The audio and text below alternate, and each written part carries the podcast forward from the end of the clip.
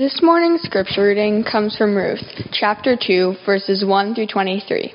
Please follow along in your own Bibles or as the text is presented on the screens above.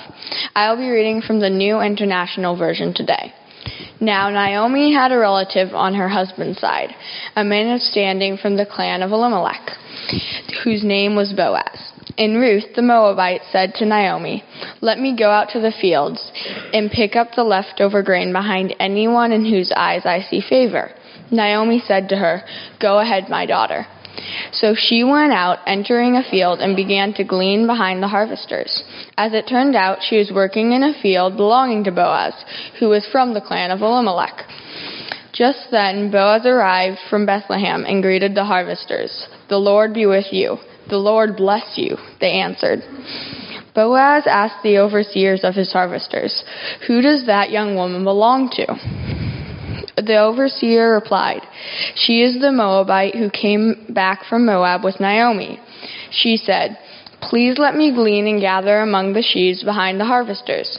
She came into the field and has remained here from morning until now, except for a short rest in the shelter. So Boaz said to Ruth, My daughter, listen to me. Don't go and glean in another field, and don't go away from here. Stay here with the women who work for me.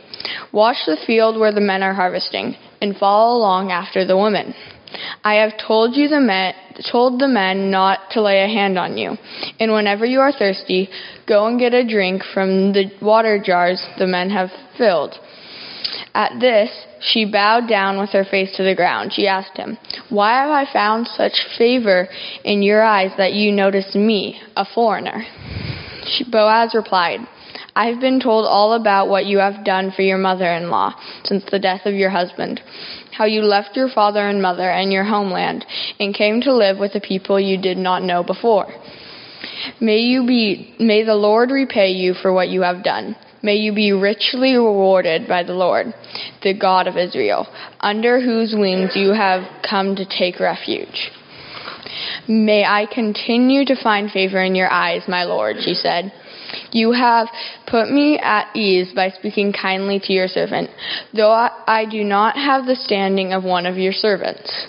At mealtime, Boaz said to her, Come over here, have some bread, and dip it in the wine vinegar. When she sat down with the harvesters, he offered her some roasted grain. She ate all she wanted and had some left over. As she got up to glean, Boaz gave orders to his men. Let her gather among the sheaves and don't reprimand her. Even pull out some stalks for her from the bundles and leave them for her to pick up, and don't rebuke her. So Ruth gleaned in the field until evening. Then she threshed the barley she had gathered, and it amounted to about an ephah. She carried it back to town, and her mother in law saw how much she had gathered. Ruth also brought out and gave her what she had left over after she had eaten enough. Her mother in law asked her, Where did you glean today? Where did you work? Blessed be the man who took notice of you. Then Ruth told her mother in law about the one at whose place she had been working. The name of the man I worked with today is Boaz, she said. The Lord bless him, Naomi said to her daughter in law. He has not stopped showing his kindness to the living and the dead, she added. That man is our close relative. He is one of our guardian redeemers. Then Ruth the Moabite said, He even said to me, Stay with my workers until they finish harvesting all my grain. Naomi said to Ruth her daughter in law, It will be good for you, my daughter, to go with the woman who worked for him, because in someone else's field you might be harmed. So Ruth stayed close to the woman of Boaz to glean until the barley and wheat harvesters were finished, and she lived with her mother in law. In the, uh, the long story uh, in The Lord of the Rings, uh, I want to just refer to something there that illustrates the power of story. As, as uh, Frodo and Sam, these two hobbits, are on this great adventure, and hobbits are not known to take great adventures. And they are working their way now towards the hardest part, towards Mordor, uh, which is a very dark, dark place, uh, full of uh, who knows what. And uh, they they realize they're, they're talking about the story that they're on and they realize that they don't know the end of the story. Uh, That's the way it is when you're in a story. If you're in the story, you don't know necessarily what the end will be, and that's a very uncertain place. And uh, Frodo, or I'm sorry, Sam says to Frodo, I wonder what kind of story we have fallen into. It's a great line, a great question. And we, we might ask that of ourselves. In fact, the text is asking that uh, of, of Ruth's story and, and Boaz as their lives are coming together. What kind of story, I wonder, are, have we fallen into? And you fall into a story. The story, you fall into it, and then it just sort of takes over. Let me illustrate. Um, our oldest son uh, was uh, when he was young, he made a bold declaration that he was never going to get married. And uh, uh, I, I think I made that same declaration. So you know, you kind of smile as a parent. And um, and he and his, his two younger brothers actually made a pact that they were going to live in a log cabin and have a sign outside that said "No girls allowed." So, yeah, they took it seriously. Uh, in those years, uh, maybe a little older than that, there w- we were going to a church, and um, I was in, I was in business. This was down in Olympia, and there was a, a little girl there that was kind of um, I don't know what the, what the right word is. Um, she'd get in a little bit of trouble here and there, but she had a crush on our oldest son, Aaron. I didn't know this at the time, but there's this line in the um, in the story that was read of Ruth, and I'm going to use here, it, as it turned out, okay? So, okay, here we go. As it turned out, uh, we moved uh, from uh, when we moved from Olympia to Anchorage area, and I sold my business. I sold it. I happened to sell it, as it turned out, to her father, this little girl's father and uh, we lived there for a while. And he came up one time on, on uh, a business thing, and he stayed with us. And now Jenny, our the little girl, she's now 13 years old, and she is a uh, I, 13 years old. I said this before. It was the worst year of my life, and so. Uh, she was, or he was sharing about Jenny and the prayers they had for her and the concerns they had for her as a 13 year old girl who's getting in all kinds of trouble now. And so I, I remember praying with, with Lowell, her dad, for this girl. You, you know where this is going, right? As it turned out. And then she, time goes on, things get better for Jenny. And she ends up going, as it turns out, to college where our middle son, one of the others that would never get married, and he's, they're all married, whatever. But these, and, and um, they were there at Azusa Pacific down in, in the LA area for a few years. And um, in that time period, she somehow got a hold of Aaron, the, the boy that she had a crush on when she was eight years old. She got a hold of his email through our, uh, his brother. And then things start happening through email. They become friends. And then, as it turns out, you know, um, they, they ended up dating, getting married, and we have uh, two grandchildren, as it turns out. Okay. But before, right in there, in that place in the story where um, he was considering asking her to marry him. Uh, he asked, we were in a hot tub together on a vacation, and he said, Dad, what, just, you know, uh, dads love it when their kids ask them for advice, by the way, and it, it, it happens every once in a while. And, and um, so, what, what did, how do you know it's the right girl? That was basically the question. How, how do you know it's the right girl? And uh, I said, Well, I, I said, the first thing you need to know is that you're not going to marry somebody who's perfect. if, if you've never said amen in church before, now is your moment. yeah, you're not, okay, so we got that down. And then I said, uh, I know that you're attracted to her, and she is, she is pretty, you know, and all that, but without inner beauty, it ain't going to go, it, it's going to be really tough. So, what do, you, what do you see in her that you really appreciate in the, the inner part of who she is? And he knew that. Um, so, my dad, my mom uh, was dying of cancer, and um, this was this was before this, but it's part of our family history story.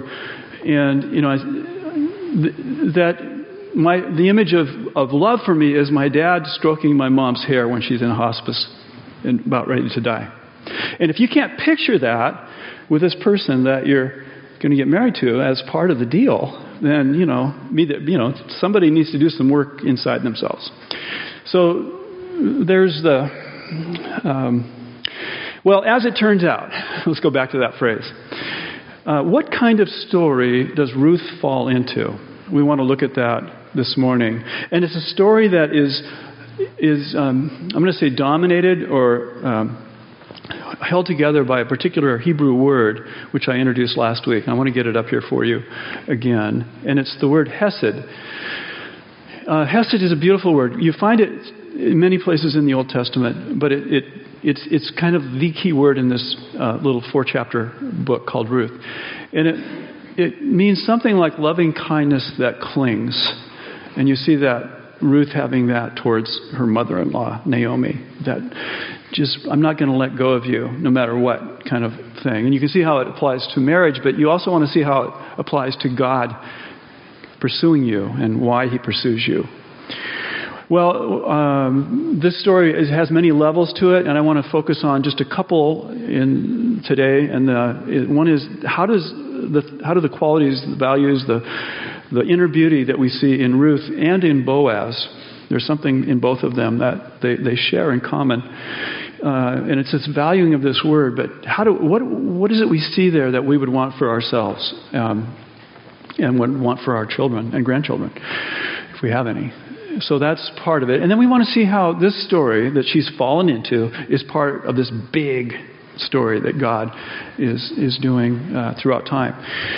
So we're going to just we're going to do that by looking through the lens of these two questions, and we'll walk through the text or part of the text that will illustrate that. And um, I want to begin by going back a week because this is definitely whoever wrote this story. We don't know who wrote it. The Bible doesn't tell us who wrote it, but they were a good storyteller, really good storyteller, and many have commented on that. But um, so, in the spirit of storytelling, I want to give you the brief overview of what is the first chapter was all about.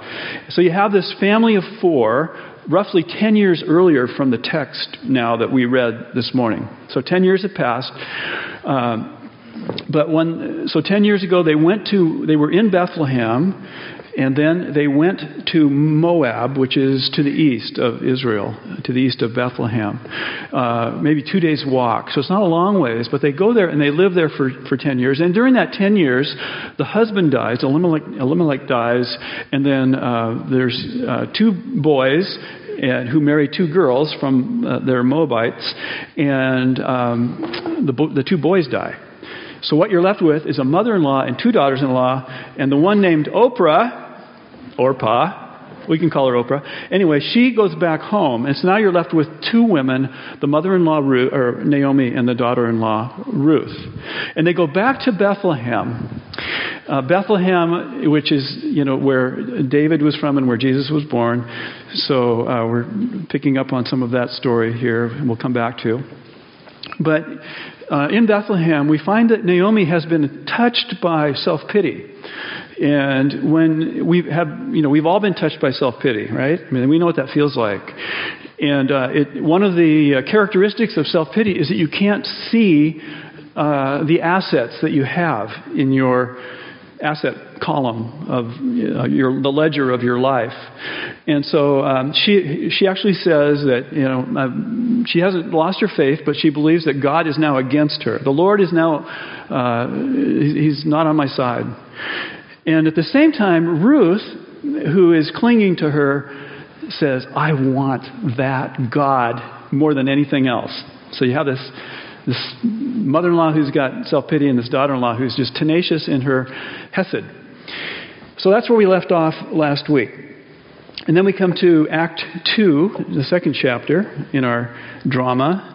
And it says, Now Naomi had a relative on her husband's side from the clan of Elimelech, her husband, a man of standing whose name was Boaz. So we're introduced now to this character named Boaz. What do we know about him? We know that he was an Israelite.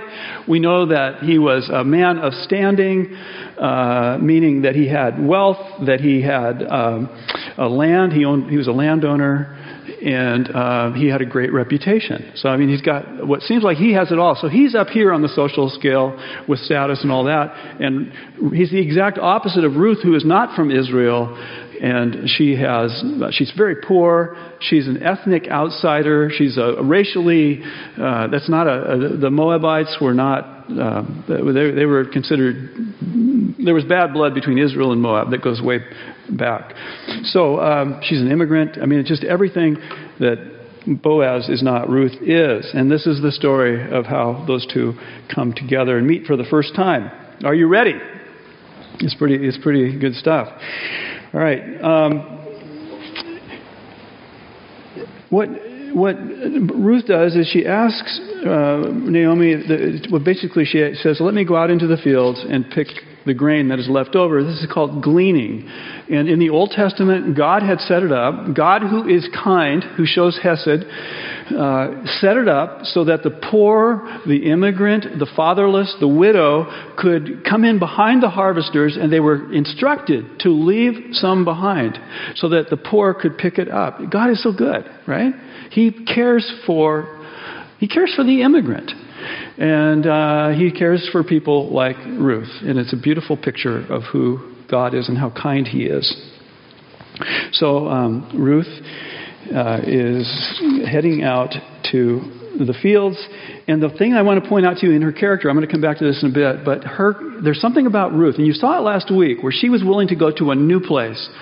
She's like Abraham, the, the, the founder of the people of Israel who was willing to leave the land of his father and his mother and come to a new place. And Ruth has that same spirit about her. Now, for a woman who is a poor immigrant woman to have the kind of boldness that she has right here is pretty amazing. She has initiative, she has boldness, uh, she's going to, she has courage. And the reason you can amplify all that is because four times in the text that was read for you, I'm not going to go into it all, but we'll pick up on one of these in a little bit this is a dangerous world. This is the land uh, in the time of Judges where everyone did what was right in their own eyes. And that's a way of saying everybody was doing a lot of wrong stuff.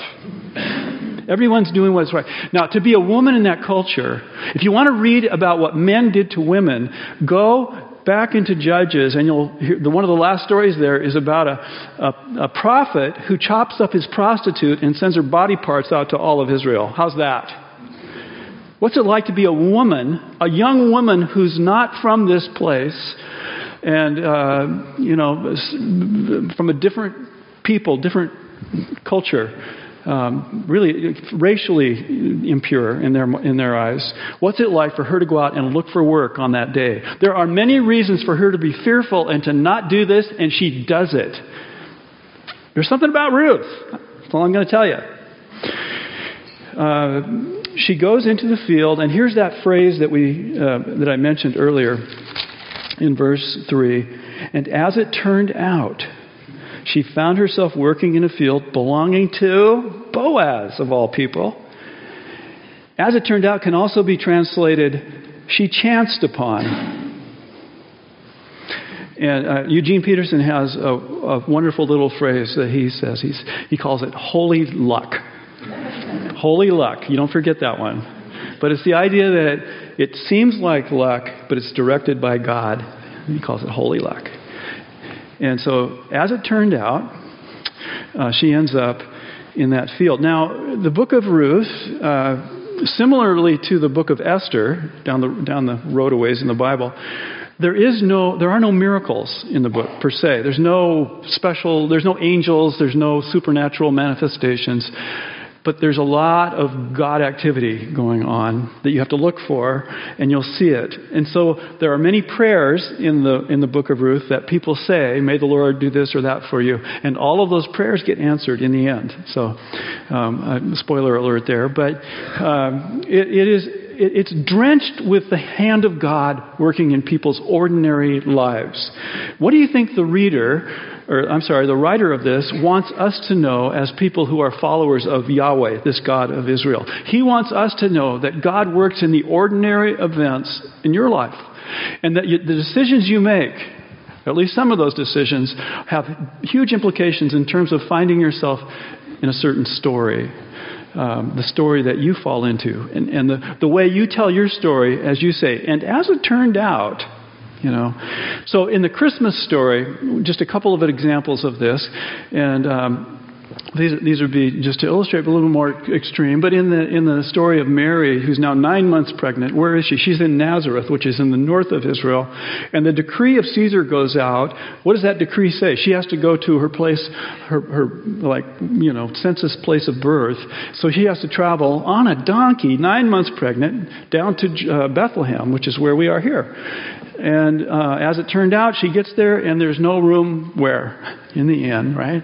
And as it turns out, then things unfold and unfold. And there's this huge story going on. But that, we have those stories ourselves. I told you one earlier from mm, you know my son about my son, but I mean I can say the same thing about me. My story's not. In one hand, it's it's garden variety stuff, but it, it's my story, right? So it's not garden variety to me. So I was 20, I mean, I was all kinds of, I'll just tell you a little bit. 24 years old, wandering around in life without direction, go through a painful experience, and I'm in my best friend's wedding in Edmonds. And his, I'm paired up in the wedding party with his sister, his crazy sister, who was known for partying. And she had come to Jesus about six months earlier. And she can't stop talking about Jesus. And somehow, in my story, I, I couldn't stop thinking about Jesus. Even I was haunted by him, you know, more or less. But I, I you know, just knew there was somebody, something there. And that night, I just couldn't say no. It's not like I said this big, yes, Lord, I've been looking for you. It was like, well, I can't think of any reason why I shouldn't. You know, it was really, that's my story. And then uh, two months later, as I kind of progressed in that story, lots of stuff happened that were, uh, you know, as it turned out, sort of stuff. But I, I met my wife, and then as it turned out, we have, um, you know, we, we well, we we got married two years later. As it turned out, we had three boys that don't want to get married, and you know that I can go on and on and on. But it, on our 15th anniversary, I got a phone call. It was on Sunday night when we got back from our anniversary from somebody in Alaska saying, "Hey, would you consider coming to Alaska to plant a church?" And then, okay, then I sold the business. You see how this all kind of, as it turns out, as it turns out, that's my story, and I'm sticking to it. All right. But we all have stories, and there's not necessarily miracles in our story as much as there is the hand of God directing it. Okay, that we're going to get more into the Ruth story next week, but I want you to see the, the story that she has fallen into. Now, how does she meet Boaz? Is we're, we're going to go next in the story, but the question behind when she meets Boaz is what is her beauty? What is it that Boaz saw in her? And um, I'm going to start with just the text and what it says here, and then we'll get to the question. So Boaz goes out that day, as any good uh, business person would, or you know, the harvest is a really a special time in an agricultural community, and uh, you got to be on top of it. So he's out there checking on things. And it's kind of cool what goes on here with the, the, the, the, sayings that go out from his mouth and the blessings that come back. He says, May the Lord be with you. And then all the workers say, And may the Lord bless you. You know, and that's kind of cool to hear that. But um, you wonder, because words are cheap, right? And people can use words uh, in a shallow way. You wonder who this guy really is. So let's find out. Well, as he as he scans the landscape there and looks at who's working that day in his field, he notices some, a young woman catches his eye. Let's just put it that way. And uh, this woman is Ruth. And so he asks the foreman that day, Who is that? Whose, whose woman does she belong to? Uh, what, what is her family, basically? And the um, foreman tells him that that is Ruth. The, and we'll see here in a minute that um, Boaz already heard of her, but uh, that's Ruth the Moabitess. And the other thing he says about her that's I think kind of cool is it says she, he says basically that she has a really good work ethic. And of course, parent, parents always like to hear that, you know, or see, see that as a cool thing, um, and tell their kids about it, right? Well, uh, she has a good work ethic. Uh, she's been working hard since she got here, and she's only had a short break, basically. So he goes up to Ruth and he, so he's going to now talk with her. And the first words out of his mouth that he calls her is my daughter. Kind of interesting, isn't it? My daughter? Let's, let's stop on that one for a minute. Why does he say that? Uh, the phrase is here's a, a translation of it would be something like, You are a true daughter of Israel. You are a daughter, maybe, of Abraham. You are, you, and he knows about her, so we'll get to that. But uh, you are somebody who is rare, would be another way to say that. Because what she does in showing the kindness that she does to her mother in law is exceptional. And you don't see that very often. Uh, is, this is all in that phrase, my daughter. And then he invites her to stay uh, working in, in his land. Don't go anywhere else, and I will tell my men not to harm you. There you go. There's one of the warnings that we talked about earlier how she could have been raped, she could have been sexually assaulted. There's a lot of bad things that could have happened to uh, Ruth, and he's, gonna, he's already told his men to uh, take care of her or be nice to her, don't harm her. So, Ruth, then, we see something in, in her uh, character now, and that is that when she hears all this, this, this favor that he's putting upon her, she asks the question, Why me? She bows down to the ground in humility and says, What have I done? I'm a foreigner. Why are you treating me this way? Maybe. I don't think it would be like, you know, why are you being so nice? Did you do something, you know, did I do, you know, you want something? I mean, what's the deal here? But she was surprised by the amount of generosity in the heart of Boaz. And then Boaz comes back, and you're kind of getting this back and forth, uh, beautiful to read stuff going on here. and uh, it spirals. Um, and he, he offers even more to her. He's going to uh, make sure that the men that she can that they'll leave some behind, not just what's gleaned, but some special stuff for her and more protection and and then she's even more filled with gratitude. You see this sort of thing growing, whatever it is, it's growing. It's, there's there's a, uh, something happening here. And then she goes home that night and um, she has plenty of food and she tells her story to her mother in law. All right, let's look at the beauty. Now, for some of you, I, I need to, um, I'll probably spoil the party a little bit here, but are any of you hopeless romantics? Are there any hopeless romantics in the room? Uh, yeah, there's a few, I know. Um, this is really not a romance story. However, I will say that it's just hard to know how much of it is. There's, there's probably some in there somewhere. Um, so we, you know, I'm not sure this story would be that thrilling to people who read People magazine. Put it that way. That's my my People magazine comment. So, do we live in a culture that values outer beauty or inner beauty? Yeah, I mean, it's just, it's, it's, our cultural norm, and much has been written. This is from uh, The Survival of the Prettiest by Nancy Etcoff. In the United States, more money is spent on beauty than on education or social services. What does that say?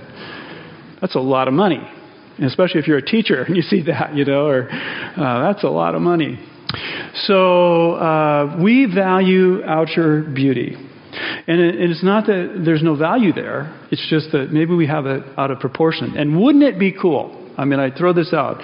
Wouldn't it be absolutely cool if if the church, I'll say this church or any church, was known for that being that place where every Sunday you get together and you reappraise what is valuable and what isn't, or you know, rearrange the price tags that have been re, you know set maybe in the wrong way in our culture. And we say together that what we value is character we value inner beauty. We value the things of the heart and the soul more than we do the exterior. And it's not to say the exterior doesn't matter, it's just the, the priority um, that we have. Um, so, we, re, we reset the price tags every week.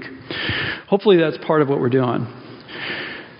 So, what does Boaz see in Ruth? And I'll, I'll touch on two things that uh, are in the text. One is he values the Hesed that he sees in her. It's clear that he knew before he met her, he had not seen her, so it wasn't clear who she was vis- visually, but he knew that this young Moabitess woman uh, had come and, and showed Hesed, that clinging, loving kindness to her mother in law who was a relative of his. And he says right here, Why are you being so kind to me? She asks. And he says, Because you have been so kind to Naomi. So that's part of the attraction, maybe, maybe the main part. But I want to get to another thing that I think is pretty cool about, uh, about Ruth. Is, and I mentioned it earlier, she is bold and she is fearless and she is courageous and she takes initiative.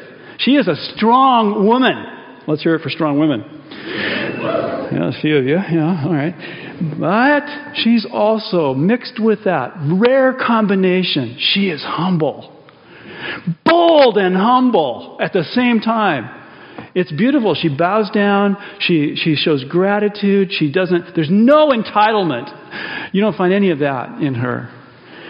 And it's just this amazing quality that she has. And I would suggest that that's what some, something that you might want to uh, have. That this bold humility that is you know when to be bold and you know when to be humble. And uh, it, it, we live in a culture where boldness easily turns into arrogance and humility easily turns into fear and timidity and hiding. Right? Don't, you see what you want here? I mean, this is, this is a picture. Oh, God, make me like Ruth, you know? And make my children like Ruth. Bold and humble. uh, I think is beautiful. I'm attracted to it. But let's step back just for a sec, as, and I'll close here. But what is it about Ruth in the bigger story? How does this connect with the, the big story that God is doing? Well, I want to remind you of Ruth's position in the family tree. She is the grandmother of David, King David. And King David is also known for Hesed, and he's known for being bold and humble. And uh, a thousand years later, after King David, in the, in the genealogy of the family tree, comes Jesus Christ. So Ruth is the grandmother of David, and then down through history, she is the great, great, great, great, great, great, great, you know, grandmother of Jesus on the on the human side. And you see in Jesus, do you see Hesed in Jesus? Do you see Jesus clinging in loving kindness to you? I mean, these, that's. Do you see the story that you have fallen into? When you fall, when you fall into this story with Jesus, you've fallen into someone who clings to you. Do you see the beauty of Jesus Christ? Are you attracted to the beauty of Jesus Christ? Not everybody is. You're free to say yes or no. But he is beautiful, and nobody clings like Jesus. Um, this is the story that you're invited into. This is the story that hopefully you have fallen into. I, want to, I just want to lead us in a prayer right now, and would you join me in that?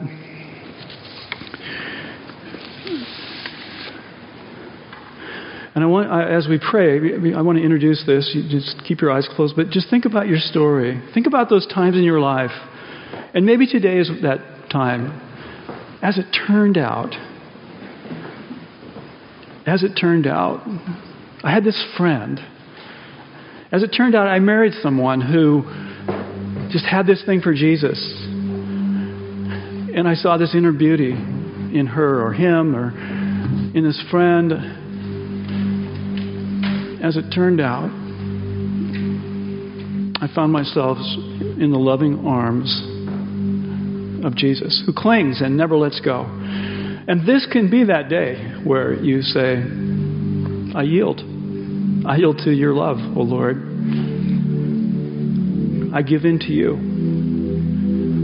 I receive your loving kindness that clings and that never lets go.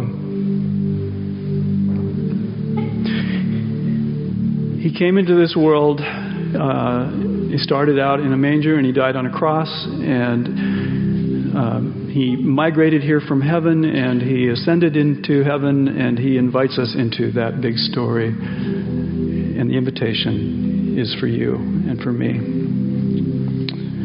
So respond to his voice.